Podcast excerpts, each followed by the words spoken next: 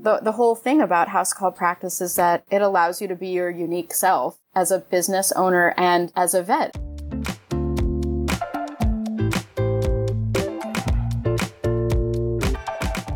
Welcome to the Veterinary Financial Podcast, where we discuss financial freedom and whole life success. I'm Meredith Jones, an emergency vet in DC. And I'm Phil Zeltzman, a board certified small animal surgeon in Pennsylvania. We would like to thank our beloved partners. First, we have five elite partners Care Credit, the popular third party payment, Royal Canin, maker of fine pet food, Televet, a platform that offers telemedicine, remote payments, and communication tools for clients. Galaxy Vets, a new corporate group that allows all employees access to equity in the company. And Eckard Enterprises, which offers a way to invest passively through what they call mineral rights, which is essentially oil and gas. And then we have our gold partner, VetX International, which is an amazing group led by Dave Nicol, and they help vets learn the professional skills needed to thrive in practice. So thank you to our partners. Our guest today is Eve Harrison. She is a full time house call veterinarian. She owns a concierge practice in Los Angeles and she created an online CE course called the House Call Vet Academy. Eve, welcome to the show. Thank you so much. It's great to be with you guys. So, Eve, let's start with the beginning. How did you decide to become a house call vet? So that's kind of a long and windy path. and we have all day. Yay!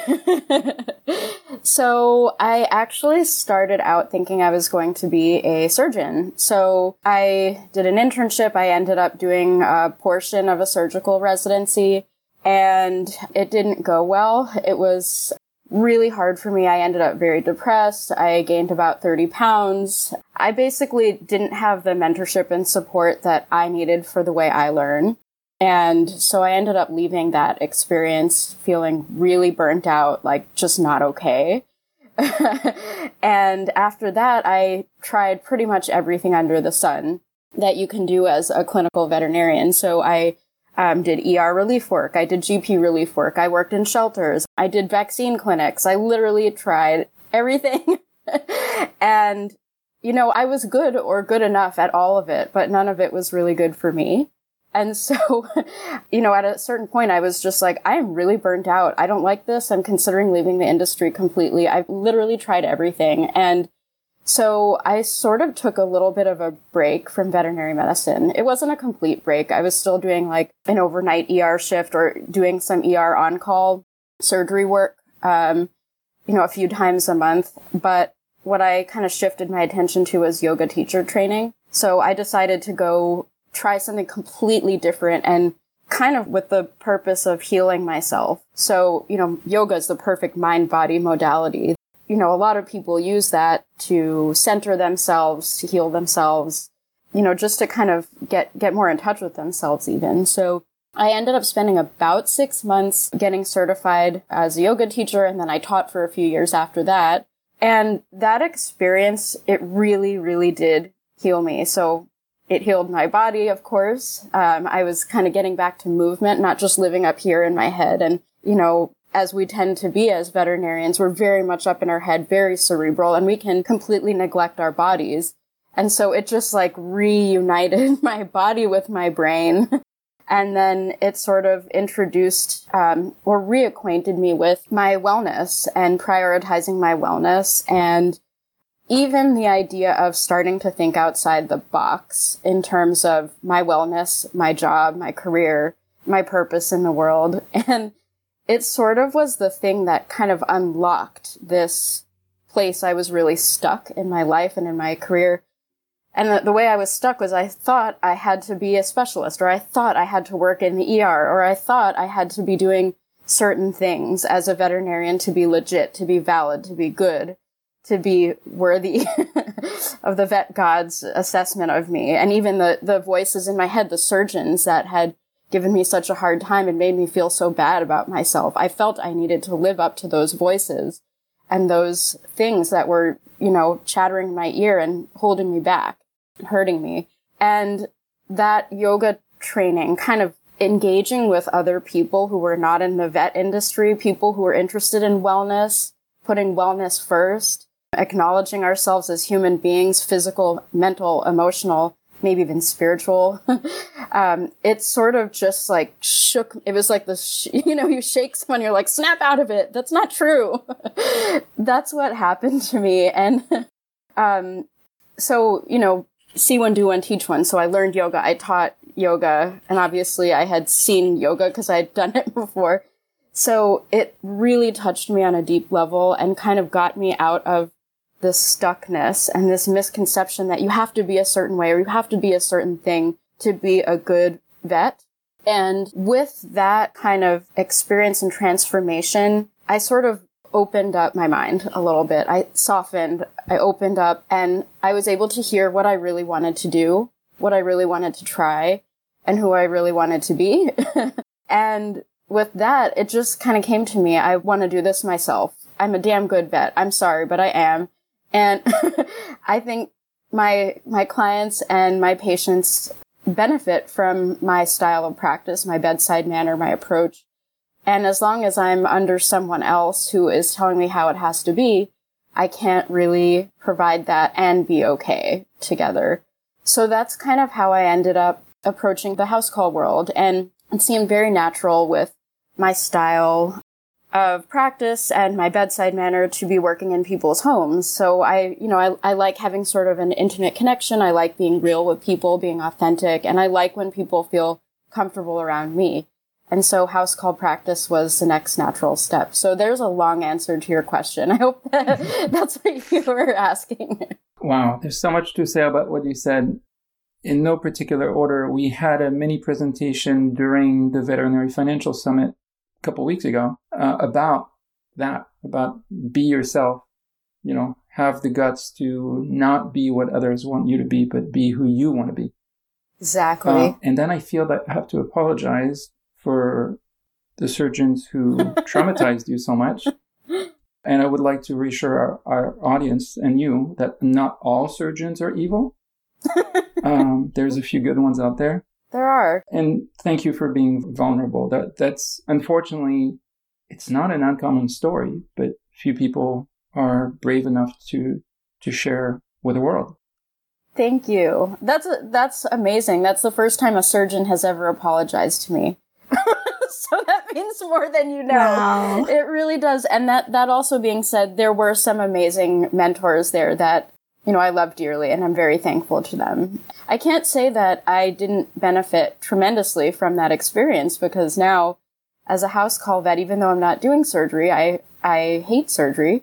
But, but I mean, that being said, I, my, um, pain management game is really mm-hmm. good. And, you know, there's a lot of, you know, I can diagnose a cruciate like no one's business and all the orthopedic stuff. So I am very thankful at the same time. Good. So I didn't want to seem like a big old ingrate.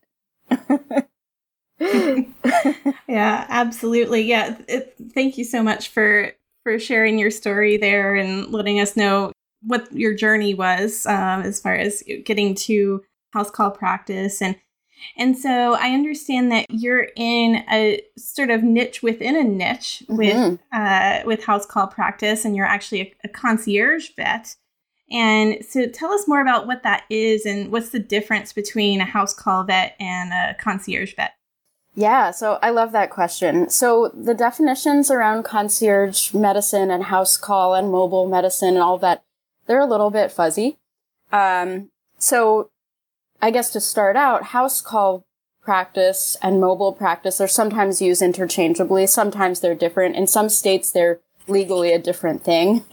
um, but I generally tend to use the terms interchangeably. And what that means is you're either going into someone's home and providing care for their animal or since COVID now I go, I mostly am outdoors, like I'll be in someone's front yard. And I know we'll talk about this a little bit more in a minute about COVID safety and stuff like that. But, you know, you could also be driving your vet van or your vet mobile clinic to a person's front door and even if you're not in their home, you're pretty much at their home. And the benefit of that is you save the pet the, the trouble of driving into the clinic. But Um, if you're in a van or um, a mobile clinic, you might have a lot more capability. Like some people will do surgery in those vans, some people do X-rays, things like that.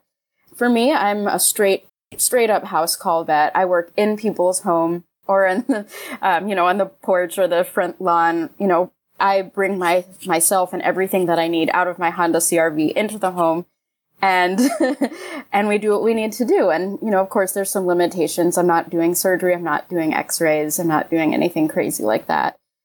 So that's like house call or mobile. And when you talk about concierge, sometimes people will apply the term concierge to just mean house call that's okay too. I don't use the word like that. I don't use the, the term in that way. So classically, what concierge medicine is, and I'm using the human definition because veterinary concierge medicine is extremely new. We're just defining it now, to be honest. So in human medicine, what concierge usually refers to is a subscription based model where the client or the patient is paying you once a month or once a year to even have access to you and it's typically a, an intimate relationship. You know, the, the doctor and the patient know each other very well. They may get direct access to that doctor without a gatekeeper, like they don't have to talk to the receptionist or a nurse or something like that. And I've seen a lot of different versions of this, so what's included in that subscription may vary. So my dermatologist has a concierge service that is not in any way related to house calls, but you get certain things uh, for your monthly subscription, and they call that a concierge service. You get priority booking with the doctor. For me, what it gives people to is that direct access to me without a gatekeeper. So they can text, email, virtual visit, um, telemedicine with me in an unlimited fashion without a receptionist or a CSR or a vet, my vet tech kind of screening them, uh, filtering things out. They get my direct line. And um, something that I think is kind of different, I've, at least I've never heard of it before in the veterinary space. So backing up, there are only about five concierge vets that I'm aware of anywhere. That's about to change because I'm training participants in my course to become concierge vets. So there's about to be a lot more. but um, currently, right now, established concierge vets, I only know of about five of them. In the human medical world, they're just like everywhere. It's been going on for a long time. That concierge medicine has been an option.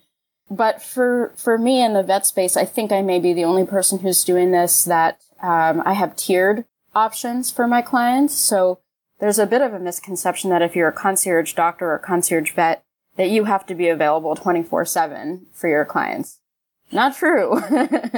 if you want it to be true, it can be true. Sure, I, I do know of at least one concierge veterinarian that does it that way. And I do partially. So I have these tiers where you can have access to me during my business hours in an unlimited fashion. You can pay me a crap ton of money and have me available 24 7. I hadn't had anyone sign up for that until the last few months, and now I have one person who is on that tier. So for her, I'm I will be a, sure I'll be on call for you, no problem. and then I have other tiers where people can include a certain number of house calls, you know, per year or per month and things like that. So it's like all different levels, and I very much have control over what I want people to have access to with regards to me and my time. So that's that's concierge medicine for you in a nutshell. So once a client finds out about you, how do they become a concierge client? So um, I do have a hybrid practice, so I, I don't force everyone to be a concierge client. So most people will um, have an initial consult with me, and if I feel like it's a good match, I'll offer them that option.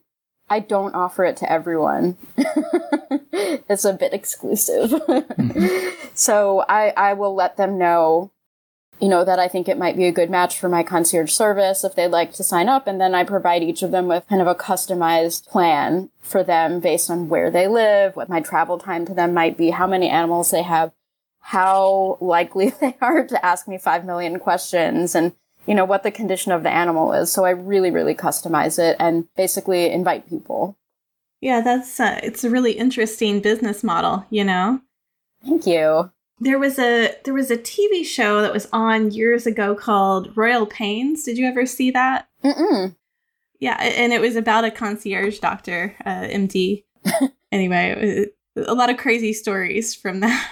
There are there there've got to be. I mean, and the thing is, like the whole Michael Jackson thing with the propofol. My understanding is that was a concierge MD as well. So mm-hmm. I wasn't a concierge doctor at that time, but I think if I had been, I would have gotten worried. I would have been like, "Oh no, here comes the judgment. All concierge vets are ter- docs are terrible and giving propofol to their patients at night." but that's the yeah that that reminded me of that that doctor.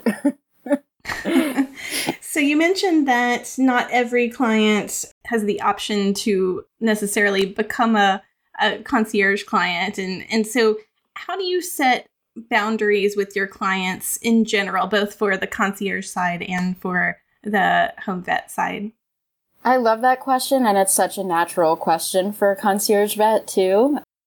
If I might say so myself, I'm often referred to as the queen of boundaries and the queen of firing clients. So um, I've thought about this for years and put a lot of time and energy into how to hold boundaries for myself and also how to model boundaries for the people I'm teaching, um, how to become house call vets.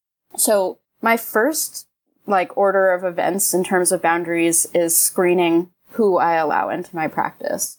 So this is really, really different from working in a clinic um, or an ER or, or what have you. You know, whoever walks in the door, whoever's on the schedule, that's who you're seeing, right? so for me, I have a really involved screening process. So even before I see them for the first time, I know a lot of information about that person. I've been watching how they interact. I've been watching how they engage. I need them to be respectful towards me. I need to see that they have good interpersonal skills. I need to see that I feel on a body level safe engaging with them. I, I can't have a question about if I'm going to be killed when I go into their home, right? And I can't have a question about if I'm going into their home, are they going to make me feel emotionally uncomfortable? Are they going to emotionally blackmail me? Are they going to guilt trip me about my prices? Because if that's the case, I can't be in their home working on their pet safely. That's that's not a client, that's a liability, right? so I try to remove liability, whether that's in terms of safety, emotion, legal liability with my license, any of that. I try to um, screen for that immediately. I, I don't want a VCPR with someone that I don't feel safe around on any level. That's my boundary number one if I get to their home and they're nice enough, um, but I just would rather not have a lot of them in my life. you know, they're human beings like that. That they're they're fine. They're just maybe you'd rather not be talking to them every day, uh, or you know, engaging with them in a great deal of frequency. I don't typically mention my concierge practice at that point, but I don't fire them. And then my third line is if someone seems normal and nice, respectful, kind. They're not going to emotionally blackmail you or guilt trip you about your prices or complain about the bill or something like that. You know, then of course I take them in, but there are people who reveal that about themselves as time goes on. So I'm not a, I've got pretty good, I call it cradar. You know, I can tell if someone's cray and this isn't going to work, but people get past me as well. And so if I see that's the case, I fire people quickly you know, I, I don't let them continue to bother me or uh, my staff or take away from my ability to be present for the patients that need me. And so I'm very, very quick to release people from my practice if they aren't a good fit. Um, and I do it kindly and, you know, nicely and things like that. And usually people understand why. But those are some of my big ticket boundary issues. Um, and then also because I am a concierge vet, if someone is trying to engage with me in a way that is actually concierge level care, I can say, Hey, it sounds like you would like to speak with me more often between appointments. Um, and you can either schedule a telemedicine appointment, which is paid, or you might like to join my concierge service. So I have like a, a path that I can kind of channel people down if they're trying to reach me more often than I would like um, without compensating me appropriately. Great. So you mentioned um, physical risk and emotional risk to some mm-hmm. degree. Mm-hmm. How about risk to your health? And you have a, a nurse with you. I don't usually bring a nurse with me unless I have to do blood work on an animal that I can't do handle on my own. So I just bring her with me, uh, PRN, basically. And I So do how- have a I have a remote vet tech who answers um, texts and stuff for me. Perfect. So, how do you manage risk during, I don't know, let's say a pandemic?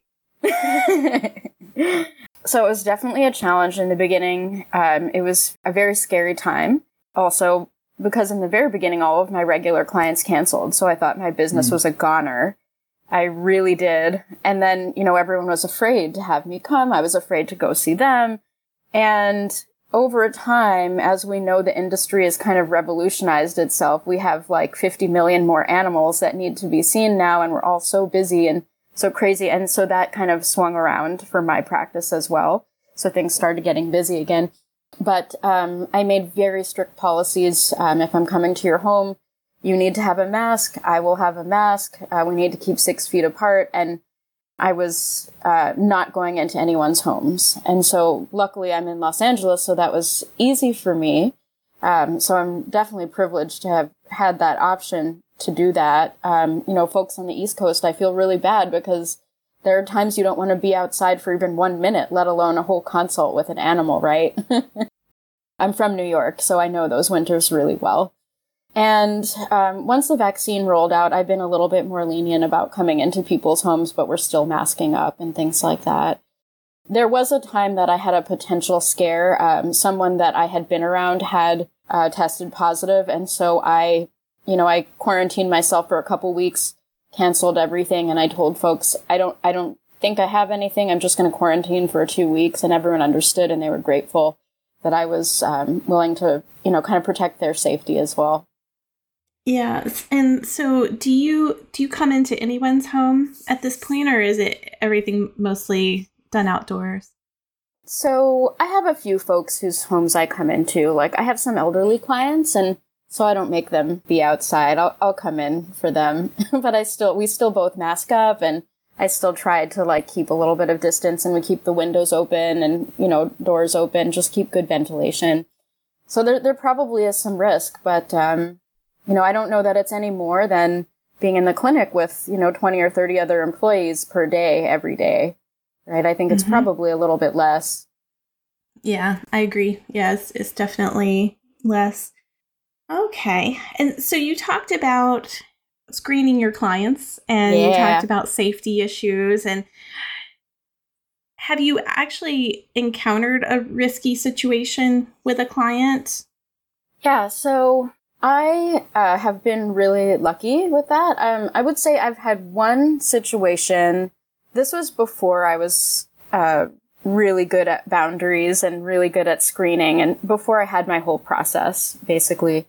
There was a client who he told me he had mental illness, and it was clear. You know, when I was at the house, I, I saw that kind of playing out in front of me, and he was a nice person and seemed to be uh, caring and loved his dog and things like that. So I continued to work with him, even though he seemed a little bit off. And at a certain point in time, it became clear that he had the wrong idea about my intentions. And he started calling and texting a lot. And um, I had to clarify and I had to say, hey, I'm, I'm here as your veterinarian. No more than that. you know, this is a professional relationship, period. And he started cursing me out and calling and texting and, um, threatening and you know threatening social media demise and all of this stuff. And you know obviously i was like i can no longer see you. I'm sorry. You know so I, I put an end to that. But there was a period of time when i was scared. Like i was a little bit traumatized. Like what if he shows up somewhere? Like he's obviously not stable. Um, nothing ever happened but i really beefed up my safety game. My partner now has my schedule. He knows where i am all the time you know, I started carrying pepper gel and on my keychain and, you know, I just really put a lot of thought into it. And I, I ended up putting a lot of information about safety precautions and things like that into the course that I'm teaching.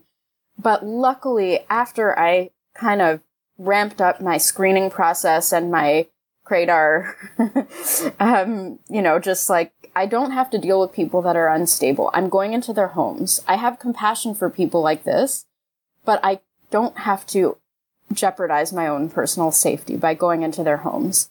It's not necessary. and it's still kind, uh, you know, they'll have vet care, but it doesn't have to be for me. I'm a small woman. I'm not going to jeopardize myself by going into, you know, unstable men's homes. Sorry. so, you know, that, that's part of my decision making process when I screen clients as well. And that being said, likewise, I feel that the safety factor for me is actually a little bit better being a house call vet than in the clinic. Again, someone can walk into the clinic and threaten you with a gun or anyone can come into the clinic and you've had no opportunity to screen who is in that space with you. You know, meanwhile, I've got the sort of agency to decide exactly who I'm seeing, whose homes I'm going into, and that's something that needs to be developed. So, you know, if it can take some time to get your spidey sense up and running, you know, this is a problem person. This makes me feel unsafe or I have a feeling in my stomach about this and I should not ignore that. I should just not see this client. So for me, I feel much safer doing house calls and being in the clinic. That being said, when you're doing in-home euthanasia only, folks who are in that space, I think have a little bit more of a challenging scenario.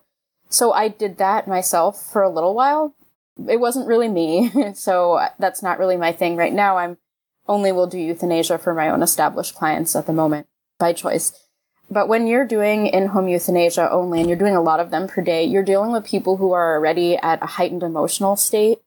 You don't have really the opportunity to get to know them and screen them well. You know, like you're not going to ask them like a 10 page questionnaire at the time that they're in grief and they're about to euthanize their pet. Um, so that's definitely a challenge. And I do know some of my colleagues who do in-home euthanasia only I feel that they've had a greater percentage of encounters that were uncomfortable or made them feel their safety could have been at risk. I don't know of anyone who's actually had something terrible happen to them, but I have had colleagues in that space who mentioned being afraid at times. So I think that's a valid question and a valid concern. Um, and one of the reasons that I decided not to do, you know, only in-home euthanasia for the central aspect of my house call practice. Wow, thank you for sharing. Now, on the other hand, do you have any funny or crazy situations you've been in? I I struggle with this question. People always ask me this because you'd think being in people's homes you'd you'd see crazy things, but the reality is for me it's like things I've seen in the clinic far exceed anything I've seen in a house call context in terms of like wild and crazy things. You know, like the clinic is a madhouse, if you ask me.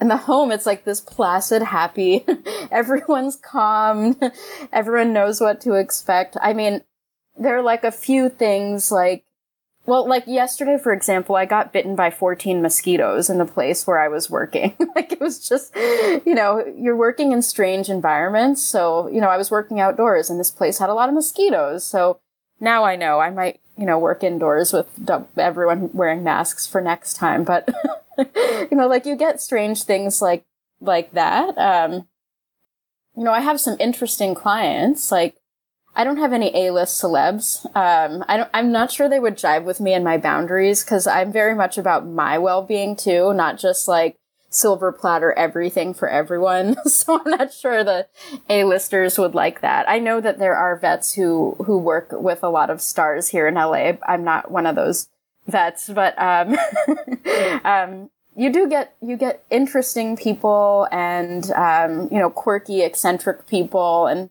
get to know them very well. But I don't, I, I wish I had a, like a really crazy story, but I truly don't. no worries. I mean, that might be a good thing that you don't have too many crazy stories. yeah, know? yeah. so, tell us more about the House Call Vet Academy. So, you started a, a training program. And so, who is that for, and what motivated you to start the course? Yeah, so that's my baby right now. So I officially launched it about six or seven months ago now, and um, it took me about six or seven months prior to that of like really every day hardcore working on it for hours and researching it and you know just like kind of gathering all of the information that I needed. So I brought my first course participants in around six or seven months ago. And I have in the course folks who um, are really burnt out in the clinic. They're um, very compassion fatigued and they want to try something new. They have always wanted to make a, you know, do a house call practice, but they just didn't have the knowledge of how, or they were very intimidated by the business aspect of things, the financial aspect of things. And then I also have established house call vets who are interested in upping their game with their boundaries, with their profitability. I have some experienced house call vets that want to start a house um, concierge aspect of their practice. So I've got folks all over the spectrum in the house call and mobile world in the course. It's um, a CE course that is approved for over 30 credits. We just got RACE approval, so I'm really excited about that. Yeah!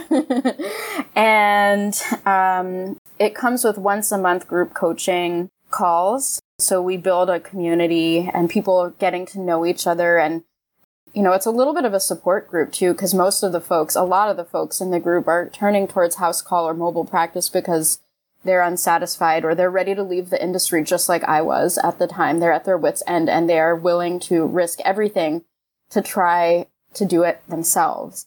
And so we have those group coaching calls and we also have a private Facebook community so that we can really tailor things to people's unique practices because kind of like you said, a niche within a niche, like the house call practice is beautiful because it's so diverse. We have people who are doing end of life only, who are doing palliative only, they're doing acupuncture only, they may be doing wellness only, they may do integrative like I do, a little bit of everything. Um, you know, so there, there's just so many ways to do it. And the, the whole thing about house call practice is that it allows you to be your unique self as a business owner and as a vet and just kind of explore who you really are and how you really like to practice, what you want to provide for your patients and your clients. And so there's kind of room for everyone in there.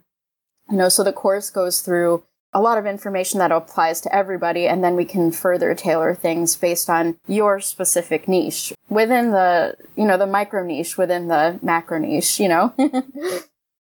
so, how did you learn to manage your own practice before you taught others? What resources did you use? That's a really good question. So, I would say I kind of think of my own house call practice, Marigold Veterinary, as a little bit of a laboratory. So um, I've learned a lot the hard way. I have risked, taken a lot of risks to try things. Does this work? Does this work? Does this work? My concierge practice developed over time. I made a lot of mistakes. Um, made a lot of financial mistakes. I made a lot of boundary mistakes, and you've heard about some of those. Um, but there, there were a lot of things that really burnt me out again in my own practice. And it's very possible to burn out as a house call vet, even though this is sort of like the way out of the burnout. You can still burn out doing this if you don't know what you're doing. And there's no reason any of us should know what we're doing. We did not learn how to run a business in vet school. We certainly didn't learn how to practice veterinary medicine in the home how animal handling is different in the home. Um, you know, how client communication and boundaries are different when you're a house call vet. Um, you know, they're, they're not necessarily better or worse. I mean, I think they're better in general, but they're, they're different most of all. Right. So I learned a lot the hard way. I finally kind of came to a place where I felt like, wow, I think I really have this down. My business is sustainable. I could do this forever now. I'm not resentful all the time of clients. I'm bringing in money, good money. You know, my, my practice is financially healthy. And now I can teach this to people. So kind of along the way, like what, what got me there, that transition from being a mess to having something worth teaching about, I would say the main resources were my therapist. and no, no shame about that. Like I lean very heavily on my therapist and have for a few years. I had a mindset life coach. I had a business and marketing coach. So I really leaned into getting kind of one on one support, joining communities. Um, and my yoga teacher training kind of gave me something that I think was really priceless and not what I expected. This ability to think outside the box and know that that was okay to be my own person. And it was kind of like cross training too, like just having my toe dipped into another industry and just seeing how people do things. It kind of allowed me to introduce some other ways of thinking about things into my practice. And even though they didn't hit me right at the beginning of my house call practice, they kicked in later. You know, some of those lessons were delayed lessons. And, you know, when I thought back about my yoga teacher training, hey, why don't I do this? Why don't I treat clients like this? Why don't I, you know, provide this service in this way? So, yeah, so I think a, a lot of kind of mentorship, direct mentorship and connections with experts in their fields. I think I sort of just applied that into what I'm doing. And then, um, you know, I probably read 50 or more books about business, about finances, about human concierge medicine. So a lot, a lot of books, a lot of reading. And then it wouldn't be right if I didn't mention that my partner is just really good at boundaries and he's really good at business. So he's sort of like been a sounding board. And so a lot of stuff that I do now is a direct result of conversations that we've had over the years. So I think those are my big, big resources and, you know, what, what's kind of gotten me to the place where I am now. That's awesome. So is there an avatar? Is there the ideal candidate for becoming like you? um, an avatar veterinarian to become a house call vet? Yeah, or concierge. Or a concierge vet. I'm sure yeah. they could be from all, all walks of life, but from from experience, from talking to people, can you define some common traits? Sure. Um, I think there are a lot of vets out there who have a tendency to have a really nice bedside manner, really want to spend more time with their clients, want to give them more than is possible in the clinic in, you know, a 15 or 30 minute time slot. And the folks who feel constricted by that or feel constricted by, you know, maybe having their boss or someone look over their shoulder and telling them how they have to practice. People who feel that way and are maybe yearning for a little bit more freedom in how to practice how to um, engage with their clients and you know or maybe don't like rushing people. That's that's something that i see a lot of prospective house call vets tell me. They're trying to solve that problem by becoming a house call vet. I think also having a little bit of bravery a little bit of innovation being a little bit okay with risk. You know when you start a business that there's inherent risk. And with the help of my course, I think there are people who are not as open to risk and might not have taken the jump without a little bit of handholding. But I think with a little bit of handholding, I think some people can get over that hump and have a really beautiful and satisfying and financially um, sustainable and emotionally sustainable practice as well. But I think a lot of the folks who took the jump thus far, like a lot of us who are established house call vets, we either hit a wall where it was just not sustainable to do anything else and we had little to, to lose, or we were naturally uh, a little bit more okay with risk and doing something different on our own and jumping in and um, maybe even you know not having a family to to worry about if the whole venture failed you know? So um, I, I don't see many house call vets failing I, I truly don't. I think, you know, the, the service is so in demand and people love their house call vets. It's just a whole different game. And then, you know, on that note, slightly off topic, I added a lecture to my course yesterday, which was um, an interview with an attorney, a veterinary attorney. And she said, you know, I really don't see board complaints towards house call vets. I really don't see that um, very often. Um, and I think that reflects kind of um, the fact that house call practice is needed. It's it typically goes well, and um, most folks involved on both sides of that party are are happy and satisfied. So I think um, you know anyone who's really looking for kind of something different, a little bit more freedom, a little bit more control over their lives, and a little bit more control over their um, the way they'd like to practice and maybe a little bit of an entrepreneurial spirit. I think that would be your avatar right there. That's a great answer. Thank you. Yeah. So, which questions should we have asked you? um, you could ask what would be the number one mis- mistake that you see house call vets making or new house call vets making? Hey Eve, what what's the number one mistake house call vets make? That's such a great question. Thank you for asking that. Thank you. So I would say that the answer is a little bit different depending on if you're a new vet. You know, if someone is just getting started, I often see people spending way too much money on their inventory and uh, electronic medical records right from the get go. People spending a ton, ton of money before they're bringing anything in whatsoever. So I think there are places to invest and places not to invest. So I think things and inventory and, you know, if you're not sure what your clientele is going to need yet, you know, for me, I, it turns out I don't need an ultrasound for what I'm doing. I very rarely need one of those portable ultrasounds, but I see people, you know, taking out loans so they can get an ultrasound. And meanwhile, maybe their clients won't be into that, you know, maybe, and, and if you want an ultrasound later, great. Once your business is earning money, you have the business itself has money to spend. Great, get your toys. but you know, right off the bat, I I would not buy crazy fancy equipment. I would not go into debt. I really wouldn't take out a loan unless you know there's no other way, and you need to get um, you know one of those big vet clinic trucks. Um, and you know you you can't get a, a credit card or you know you can't finance it through the company. That's you know that's one place you might consider it. But most you know, run of the mill house call vets, I don't think should be taking out loans. And I see people ask me about that all the time. Where should I get my small business loan? You shouldn't. don't do it. and then I would say existing house call vets that come to me looking for a little bit of assistance. Most of the time, I think the big problems there, are they're not holding their boundaries. They don't know how to hold their boundaries or they're not charging appropriately for their time. All right. Well, Eve, you're such a incredible resource. This is a, this has been a great interview. And so, where can our listeners connect with you? Thank you so much. You guys are such a great resource, and congratulations on your um, summit, your virtual summit, which was fantastic. I recommended Thank that you. to all of my course participants, and I know a few people signed up too. So, yay! Yes. Thank you. Thank you. Yeah. So, um, where people can reach me, feel free to add me as a friend on Facebook, Eve Harrison. You can send me a DM. Um, you can follow the House Call Vet Academy page.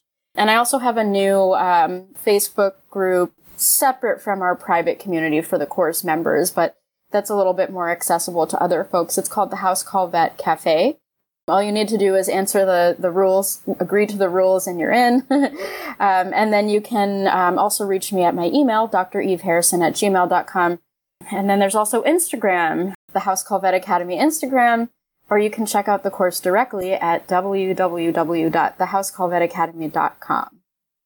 All right, excellent. So that brings us to our last question, Eve. What is your best advice for veterinary professionals? Hmm. I would say that when done right, house call vet and mobile vet practice is one of veterinary medicine's best kept secrets. I think it's really, you know, revolutionized my life. A lot of my colleagues feel they could never go back.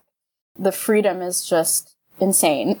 it's really insane in a good way. And I would say, even if you're not doing house call or mobile practice, don't be afraid to try something new.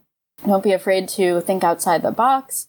Being a vet can look so many different ways. You might feel alone, but you're really not.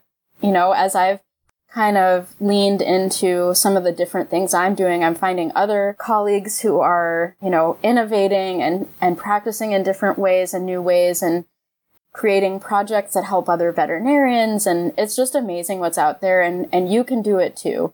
So if anyone is, you know, stuck the way I was or burnt out or compassion fatigue. There's so many amazing ways to engage and still be a veterinarian. And if you don't want to be a veterinarian at all, that's also okay. So I think that's that's kind of the gist of what I have to say to our community. That's awesome. Thank you. Okay, so this was really a fascinating conversation. Everybody's heard about house call vets, but concierge, now that's a whole different level. So congratulations on being in a pioneer. This is really exciting. Thank you so much. Um, and it, it's very interesting to me that so many things you said apply to all of us. As I say all the time, we do exactly the same thing, but we all do it differently. But we all need to set up boundaries and we still, we all need to, we should do what we want to do, not what society or parents or professors want us to do. So, congrats. Thank you so much. Yeah, I couldn't agree with that more. Thank you so much, Eve. You're welcome. If you liked today's episode, hit the follow or subscribe button. Until next time, take care and continue your path to financial success.